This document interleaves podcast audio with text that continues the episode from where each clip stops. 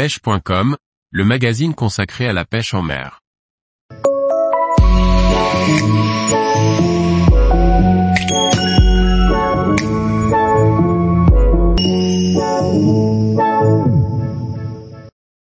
La carangue ignobilis ou carangue à grosse tête, un poisson puissant.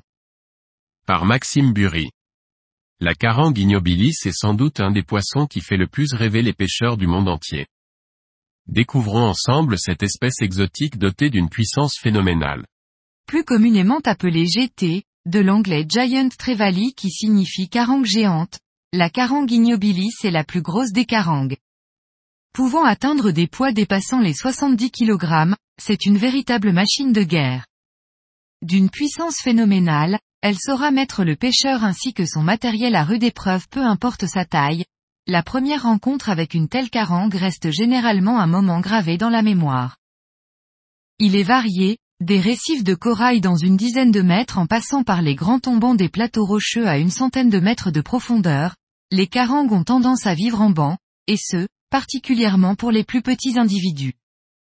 Essentiellement constituée de poissons plus ou moins gros la carangue ignobilis raffole particulièrement des fusiliers qui peuplent les récifs et forment de gros bancs visibles en surface, mais la taille des proies peut varier, et les gros spécimens sont tout à fait capables d'avaler de grosses bonites.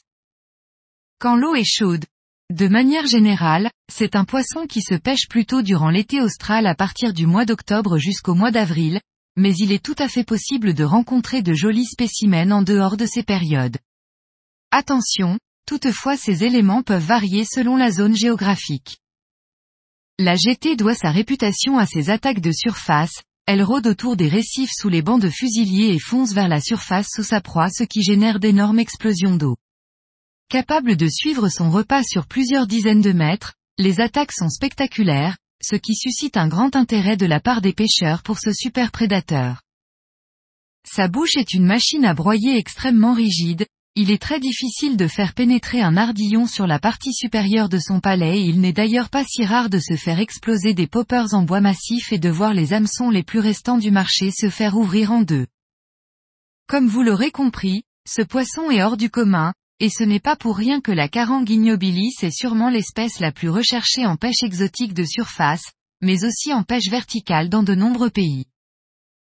Tous les jours, retrouvez l'actualité sur le site pêche.com. Et n'oubliez pas de laisser 5 étoiles sur votre plateforme de podcast.